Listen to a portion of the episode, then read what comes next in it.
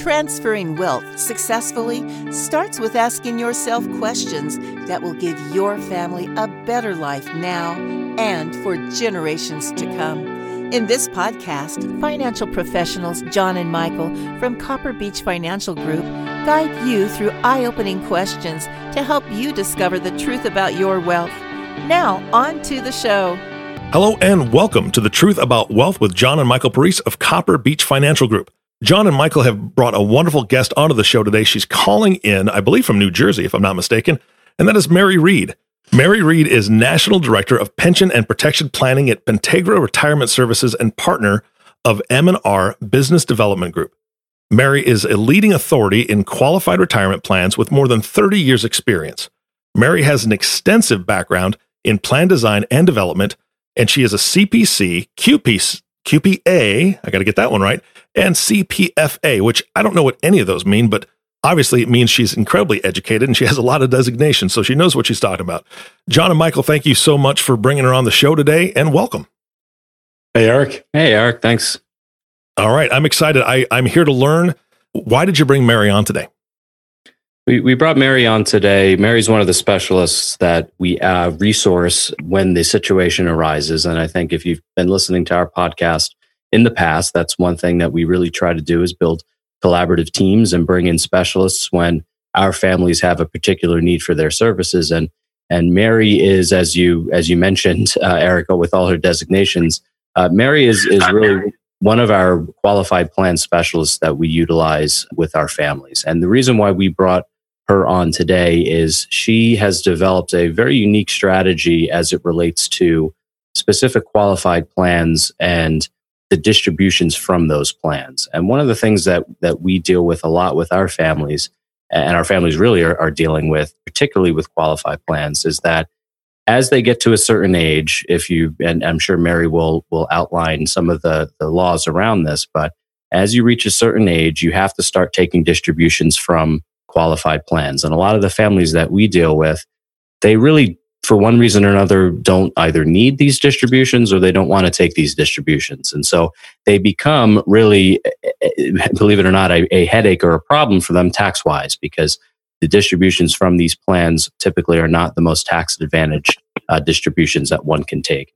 And so Mary's strategy she's going to be talking about today is really how how families can shift uh, these distributions into a um, non-required format end up passing a lot more assets on to their to the family and future generations of their family. And that's really why we brought mary on today. Fantastic. Well i'm here to learn. All right. So mary why don't if you can walk walk our audience through maybe some of the the the general laws around qualified plans and also maybe touch on what's come up over the last at the end of 2019 with the Secure Act passage and how that's really changed the landscape a little bit for qualified plans. Okay, sure, I'd be happy to. And the Secure Act did change the landscape quite a bit. So let's just kind of talk about the rules without getting uh, too deep into the technical aspect here. But these rules affect everybody. Everybody loves accumulating money in qualified plans because it all goes in tax deductible. It grows tax deferred, so you pay no taxes while it's in there. But eventually that money has to come out, and everybody hates paying the taxes when it comes out. When it comes out, it's always taxed as ordinary income. There's no way to change it into long term capital gains. So when that money's received, whether it's during life or it passes at the, the owner's death, it will be taxed at the ordinary income rates of the recipients. So that's one factor. You know, what rate will that be? Because it's not only what are the tax rates today, but what might they be in 10 years or 20 years or 30 years or whatever when that money comes out. Now, you're right. A lot of people don't want to take this money out. So they leave this money in the accounts as long as they can. And eventually they hit the age where required minimum distributions have to start coming out. Now, that used to be age 70 and a half. And this is one of the changes that the Secure Act brought effective January 1. They pushed back that age to 72. So that's nice. So, you know, if you have money in these accounts now, you don't have to start taking your required distributions until you're 72. You got an extra 18 months from what it used to be. But again, once you hit 72, you have to take that money out. So it doesn't matter that you don't need it. You have to take it out. The distributions are based upon the IRS table. Simple math, you divide by the table factor. That's how much you have to take out. And the, and the amounts aren't, aren't so high when you're, you know, 70, 72. Maybe it's going to be, you know, about 4% of your account. By the time you get to be 80 and 85, now you're pulling out maybe sometimes 7, 8, 9, 10% of your account.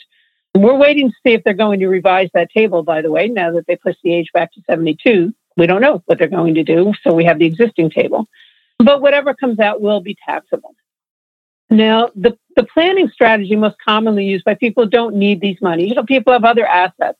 Usually this is the last money they want to spend down because they're going to pay tax on every dollar as they draw it out.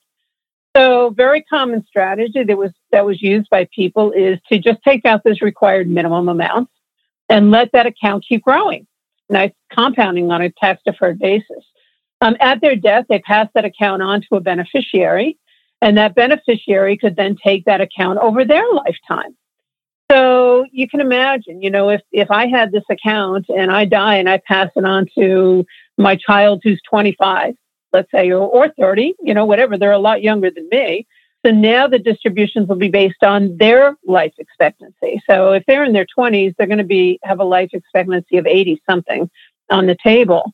So those payments might come out stretched over the next 50 or 60 years. And all that time that account is growing and compounding, and they're just taking out the required amounts. And they can control kind of what the taxation would be to some degree because you're only taking out the required amount every year. Very, very common strategy. That strategy went away on January 1.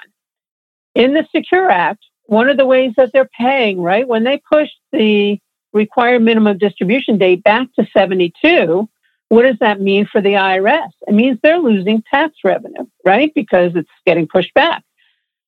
One of the ways they're making up for that loss is they got rid of the stretch IRA. So they rewrote that rule. So now when someone dies, and this applies to anyone that dies January 1, 2020 or later, when that person dies and their account goes to a beneficiary, there are some exceptions. I'll get to those in a minute. But generally, that beneficiary now has to take distribution of that full account within 10 years. Right. So now, if my account, let's use my same example, goes to my 25 year old child, instead of taking that money over the next 60 years, they're going to have to take it all. They're going to have to drain that account within 10 years. So think about the math on that. If I left a million dollar account and they could stretch it over the rest of their life. Maybe they're pulling out, I don't know, twenty, twenty-five thousand dollars a year. Now they get a million dollar account. It all has to be distributed within 10 years.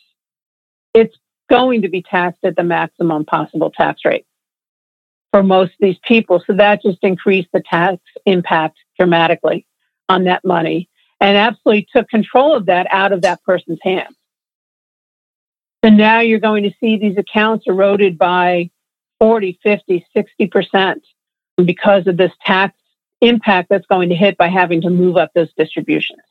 So, Mary, I guess uh, your point, I guess your point in this would be it's a great asset while you're living, but it's not a great asset when you pass away. It has some complexity now, especially. yes, it is. It is a great asset to accumulate. It is one of the worst assets to die with. Any money that's in a qualified account is fully subject to income tax and estate tax at death. Now, Spouses get a special rule here. They do get a special exception. If you have spouses, when the first spouse passes away, the surviving spouse can inherit the account and make it their own. Now the required minimum distributions will be based upon their life. They're not forced to liquidate that in 10 years. They're under the RMD table. But once that second spouse dies, now it will go usually to the children. They're going to be hit with this 10 year rule. So hey, you have this. Yeah one question i didn't mean to interrupt you but one question that a lot of families ask us as it relates to these required minimum distributions is let's say like a roth conversion so maybe somebody as they approach that required minimum distribution age or maybe you know five or ten years ahead of that period of time will do a roth conversion which if i'm correct will actually avoid that rmd is that right is that a, a common strategy that people will use that your for, of your clients you know, it, it, it, yes and no. It's, uh, it's certainly one of the options. And, and up until now, it has been one of the options, but not a popular one, because when you convert that account, you have to pay tax on the full conversion. That's a bitter pill to swallow for a lot of people. You know, if I convert a million dollar account, I probably have to come up with $400,000 to pay the taxes on that conversion. That's not something people really enjoy doing, but sometimes it makes sense and it does get it out of the RMDs. So it gets that out of that future taxation, gets it out of the RMDs. Those are good things. The bad news is you have to pay the tax. Now that has become a more popular option. I've been seeing in the industry, you know, lots of people have been talking about the Secure Act and the implications. And I've seen several presentations where what people are suggesting is because of this tax problem, because of this 10 year rule, do a Roth conversion. Do a Roth conversion, pay your tax now so you can get it out of out from under that and you'll never pay tax again. And that that is that is reasonable. However, there's still that big tax bill that's looming before you. You're going to pay tax on that conversion at the maximum rate. Um, so we have a better solution. And what is that solution? All right. So there is a special rule in the IRS rules. Whenever a dollar is distributed from any kind of qualified account, I'm talking all qualified accounts here, whether it's an IRA, a defined benefit, a 403b, a 401k, all qualified accounts, right? That is all money that has not been taxed until it's distributed. And when it's distributed, it will be taxed as ordinary income at life and at death. So, under that rule, whenever you distribute a dollar from a qualified plan, you're taxed at a dollar. But there is a unique rule, a special rule in the IRS rules that says, however, if that dollar is sitting inside a life insurance contract and we distribute the life insurance contract, we pay tax on what the IRS defines as the market value of that contract. Now, life insurance is the only asset that gets this different treatment. And what is market value? There is the key question because that's what you pay tax on. So, this is a strategy that's actually been around for quite a while. There were insurance companies using this strategy back in the 1990s and the early 2000s. And what they would do is they would kind of manipulate what they thought the taxable value of that policy was. So the IRS didn't care for that. They came out with a revenue procedure in 2005. And in that revenue procedure, they clearly defined that when you distribute a life insurance policy from a qualified plan, it's taxed on its market value, not cash surrender value. And then they went further in that revenue procedure to give a safe harbor calculation for defining market value. So they leave room that you could do your own valuation, but if you do, they can challenge it. We do this strategy with clients and we always use the safe harbor because that is absolutely clean. The IRS can't question that. It's their calculation. But the result of that is by, by that market value calculation, when you use the right policy, the right policy is key here, we will get a discount in the tax, usually in the neighborhood of about 20%. But even better than that, if we distribute that policy and let's just say, you know, everybody's numbers are different, but you know, but just on, on a on a generalization basis here, if I put a million dollars into that contract and I distributed, maybe I'm going to pay tax on eight hundred thousand dollars as the market value. I just discounted my tax about twenty percent, you know, give or take somewhere in there. But now I'll never pay tax on that asset again. So I now have the money in a life insurance policy. Once it's out of that qualified plan and I've paid my tax, pay my tax, I'm done. Now that money is going to grow in that policy and I've, I've accomplished a few things. Number one, when I die, the death benefit paid from a life insurance policy to my beneficiaries income tax free. If I die with the money in my IRA, it's fully taxable. So I've leveraged up the benefit usually multiple times, sometimes as much as six, seven, eight, sometimes 10 times as to what my beneficiary will get there. If I should decide I need access to that money during my lifetime, I have full access to the cash in that policy that's growing tax free. And I can pull that money out tax free should I need it, should I want it to use during my lifetime. And lastly, these policies that we use also have uh, living benefits in them, which, which say that, you know, if you have a major health event, you can also access cash in the policy tax free under special insurance rules to use during your lifetime. So if suddenly you had a long term care situation or a heart attack or some illness, um, this is another pot of money that can be available to that person on a tax free basis um, to use. So we've repositioned that money so that it's no longer income taxable. We are now in a tax free growth vehicle. So all the future benefits that will come out will be income tax free. And we've and we've done it along the way, reducing the tax bill to get that conversion. Unlike on the Roth, where you would pay tax on the full value, um, this discounts it and moves everything into that tax-free position, and then leverages it with the power of life insurance.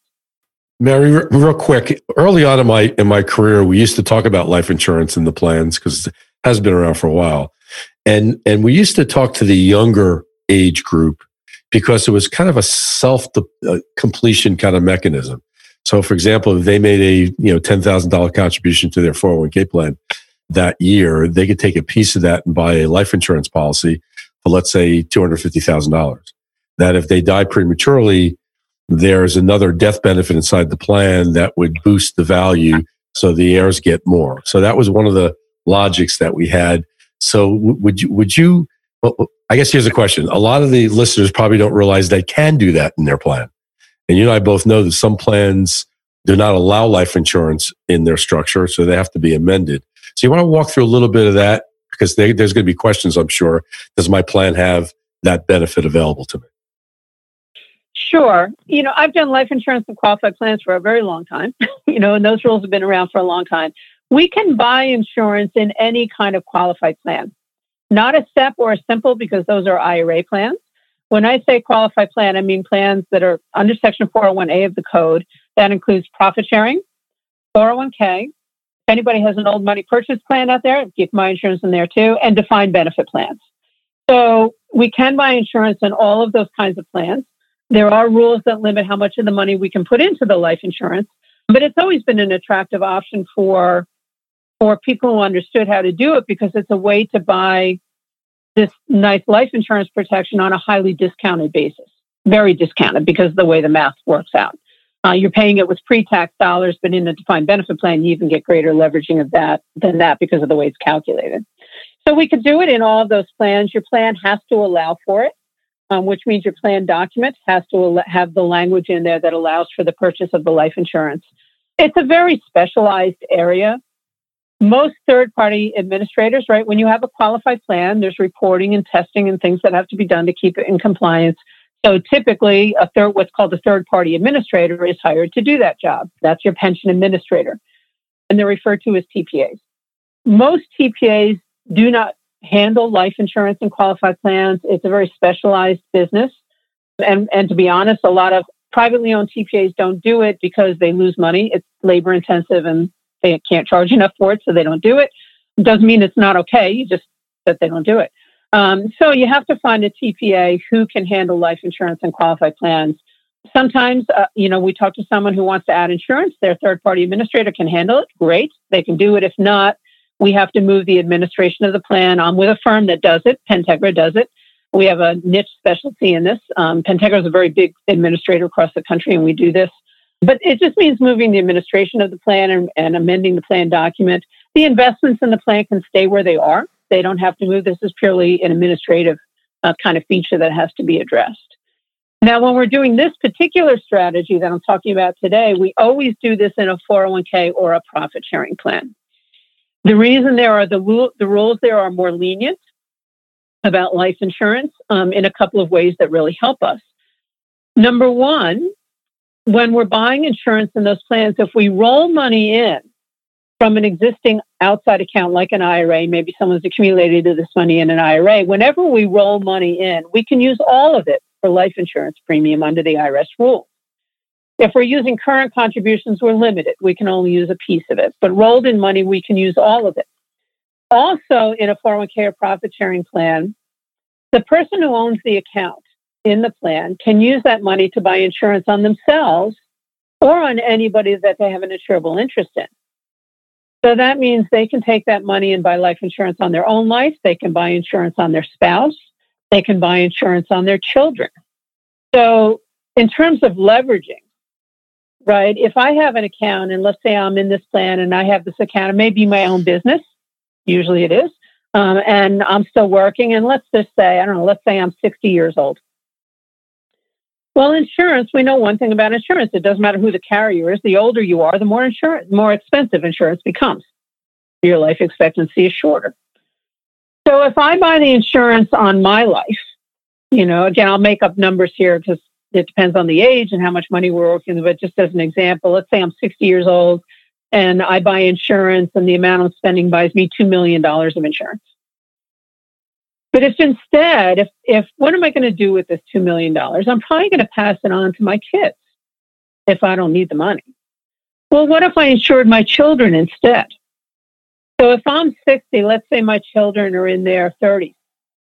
If I buy the insurance on my children rather than buying $2 million of death benefit, maybe it will buy $4 million of death benefit, maybe even more. So now I have a choice. If I had this money in my account, let's say I had a million dollars in my account, I can leave it in my account, take out my required minimum distributions. When I die, uh, it's going to get passed on and it's all going to get taxed. And it'll maybe have grown along the way, but now my million dollar account, I know I use an example. If I have a 55 year old with a million dollars, by the time that person is 90, the tax bill on that account has become almost a million dollars. But I have a choice. I could say, okay, instead of doing that, I'm going to take that money and move it into the insurance. I'll distribute this policy probably in about five years. It'll be fully paid for. I could buy the insurance on my life, and let's say in my little example here, it buys $2 million of insurance. So when the day I die, my beneficiary will get $2 million income tax free. If I have an estate problem, I can move it into a, an irrevocable trust to also keep it out of the estate. Or if I'm going to give this to my money money to my children anyway, maybe I buy the insurance on their lives instead of buying 2 million, I buy 4 million or 5 million dollars of coverage. And now what happens at my death, they inherit ownership of those policies. The only thing that's in my estate is the cash surrender value of the policies. There's no death benefit at my death. And now my children will own these policies. I fully paid for them. The estate tax was just on the cash surrender value. They have these policies now with all this tax building up in them that's available to them income tax free during their lifetime. And at their death, the benefit, the death benefit will go tax free to their beneficiary, which presumably is my, most likely going to be their children. And this can be a way to provide and build a legacy to my grandchildren.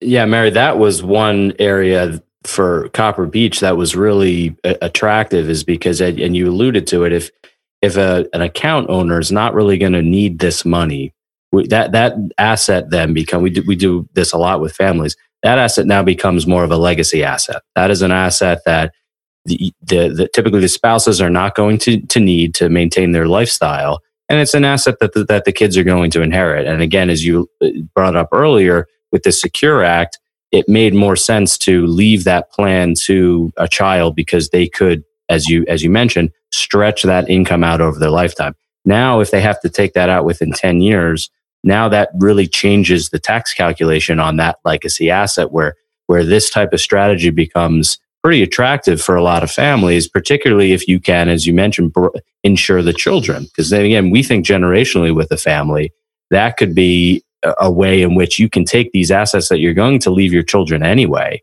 and you could put the insurance on them and you could help them with their life plan and and financial plan. We we've seen a lot of interest amongst our families with that concept where you can actually help your children, you know, who maybe have young families of their own. This now becomes a way for you to help them with their financial plan, mostly for gift for the grandkids and things like that. In fact, I think we're looking at at doing this. Uh, yeah, uh, I'm, I'm going to jump in here. I'm going to full disclosure. We're working about three or four cases with Mary now, and one of the cases is really an interesting case but we have an older gentleman in Florida who has a, a pretty substantial IRA that he doesn't need.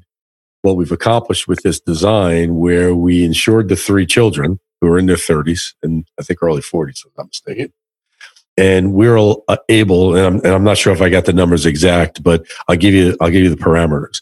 We took a asset that was worth probably $3 million and we created a death benefit scenario on three of the kids that were about 15 million in death benefit. If you do the math, if you didn't use the again, if if if the if the owner died, the kids would just inherit the policies. But now that they have their policy now in place for their children. But let's assume they wanted to access at age 65 from a retirement standpoint the cash value in the policies. Uh, Mary, I think I, I think I got these numbers correct, but they were able to take almost three hundred thousand dollars out a year from 60 from age 65 to 85 tax free, each one of these policies. So it's an interesting design where you can either, if you need the death benefit, you have it for your heirs, again, the children, or if the children want to, want to use the cash value through their retirement, they could use the cash value in the policies from a supplemental benefit to enhance their income ability through retirement. So it's taking a highly taxed asset in the beginning with the client owned, moved it to the children, leverage it with a death benefit, and also leverage the tax free income, which is worth millions to the kids over the course of that 20 year period. By the way, that was each child was going to get that $300,000 a year from age 65 to 85 because they all had three different policies. So it's extremely dynamic and you have to do the math. And Mary's done a good job explaining this to our families. But here are their comments. This is a game changer.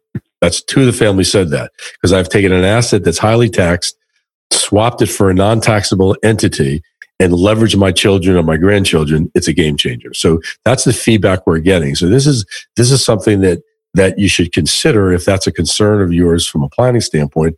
And Mary's option is a very, very good one. And and I'll just add one further comment. That has definitely been my experience. And um, the higher the numbers, the more of a game changer it becomes for people because of that tax bill that's looming for them. But I just want to reiterate everything we're doing here is very clean. It's right in the IRS regulations. We're using the safe harbor. So we're not creating risk for those clients. Yeah, you don't have to have a $3 million IRA, by the way. You could have a smaller IRA. It's a planning issue, is what you're trying to accomplish with your family. And that that means you need to sit down with your financial advisor and take a look at this option as, as it now, because of this exposure tax wise, it could be very, very important decision you can make. Uh, Mary, one thing that, that uh, seems to come up from the families that we worked with, and I think it was actually an initial question I had when, when, when I met you, which is, do you get a lot of pushback from the other advisors, primarily, let's say, the CPA or the accounting teams, when you present this option to them? Because I imagine this isn't something that, that is very common in, in their experience working with their clients. Right. Uh, the, there are two challenges that I would say are the biggest challenge. The first is with the CPAs. They have not seen this. Uh, no one has showed it to them. They don't know how it works. So, you know, if they don't understand something, they get very nervous. So we walk through it with them step by step. And virtually 100% of the time, once they understand what we're doing, they get on board. They just need to understand it because they have not seen it before. Sure. So we've had very good success with the CPAs. And uh, the other one is if we do have another investment advisor in the picture who's investing those assets, sometimes we wrestle a little bit because we're going to pull money out of those investments to move it to the insurance. But it's a much better tax positioning for the client. Right. Yeah, and that's and that's where it becomes a planning issue that really the the the client and the family really has to make that decision for themselves. So, Mary, if someone wanted to take advantage of this option, what would what would you recommend the process to be to evaluate whether or not this is uh, something they should consider? What would the first, second, and third step be? Uh, probably the first step is, uh, would be for them to reach out to you. That would be the, you know, since they know you, I'm sure you have all your contact information available. What I, the first step really is to run an illustration for that client so we can see what the numbers look like. This all does come down to the numbers.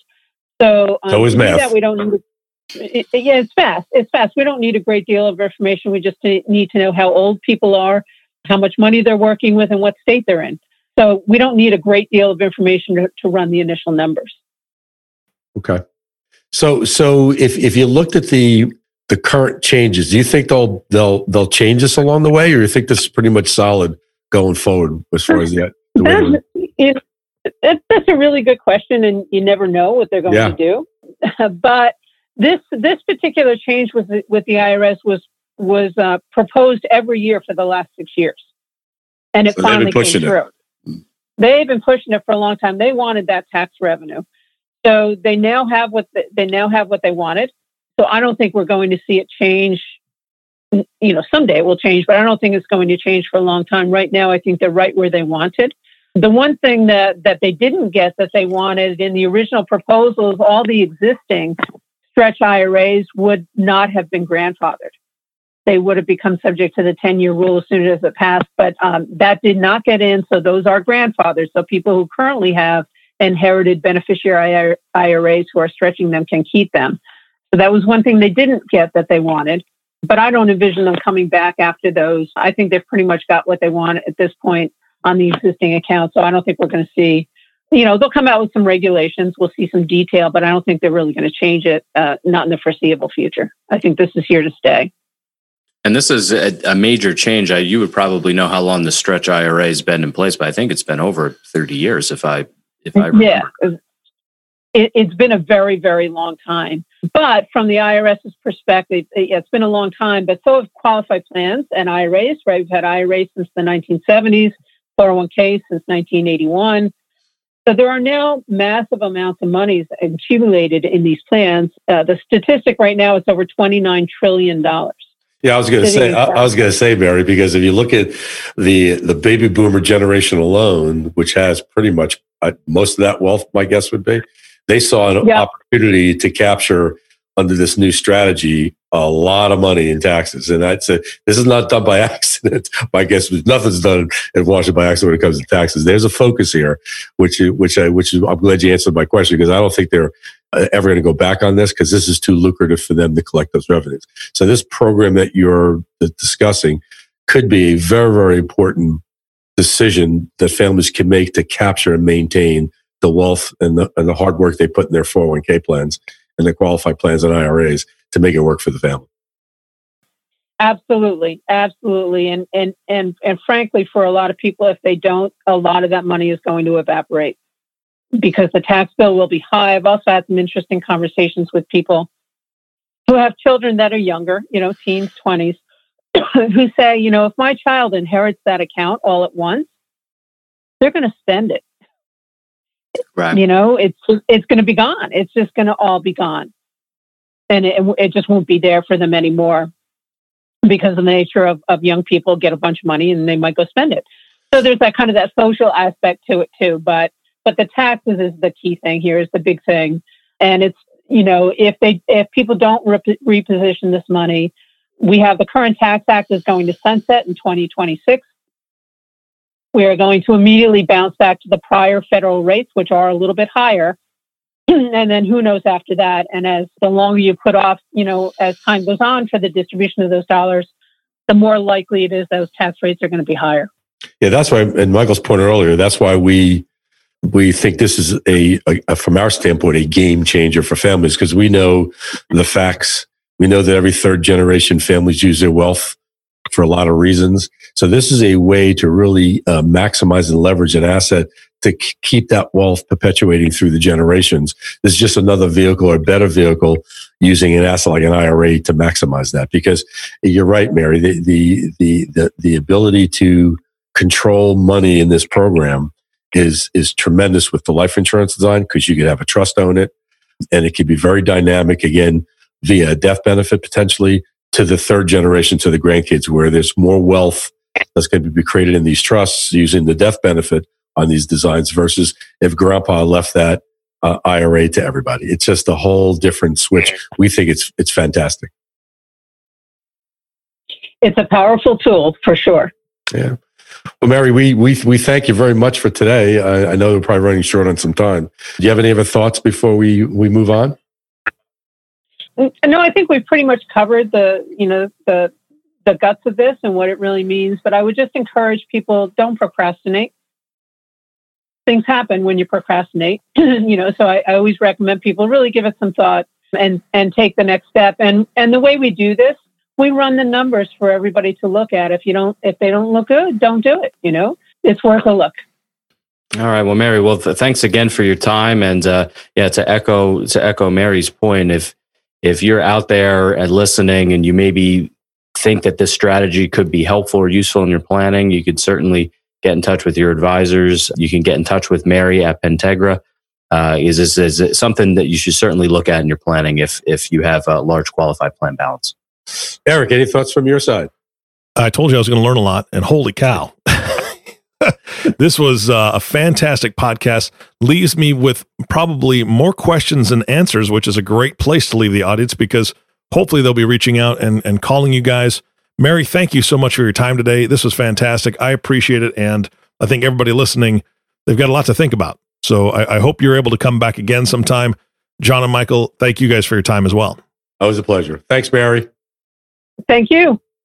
And thank you all for listening to the Truth About Wealth podcast with John and Michael Parise. If you have not subscribed to the podcast yet, please click the subscribe now button below. This way, when John and Michael come out with a new podcast, it'll show up directly on your listening device. It makes it much easier to share these podcasts with your friends and family. And wow, if you want to get a conversation started, share this one for sure.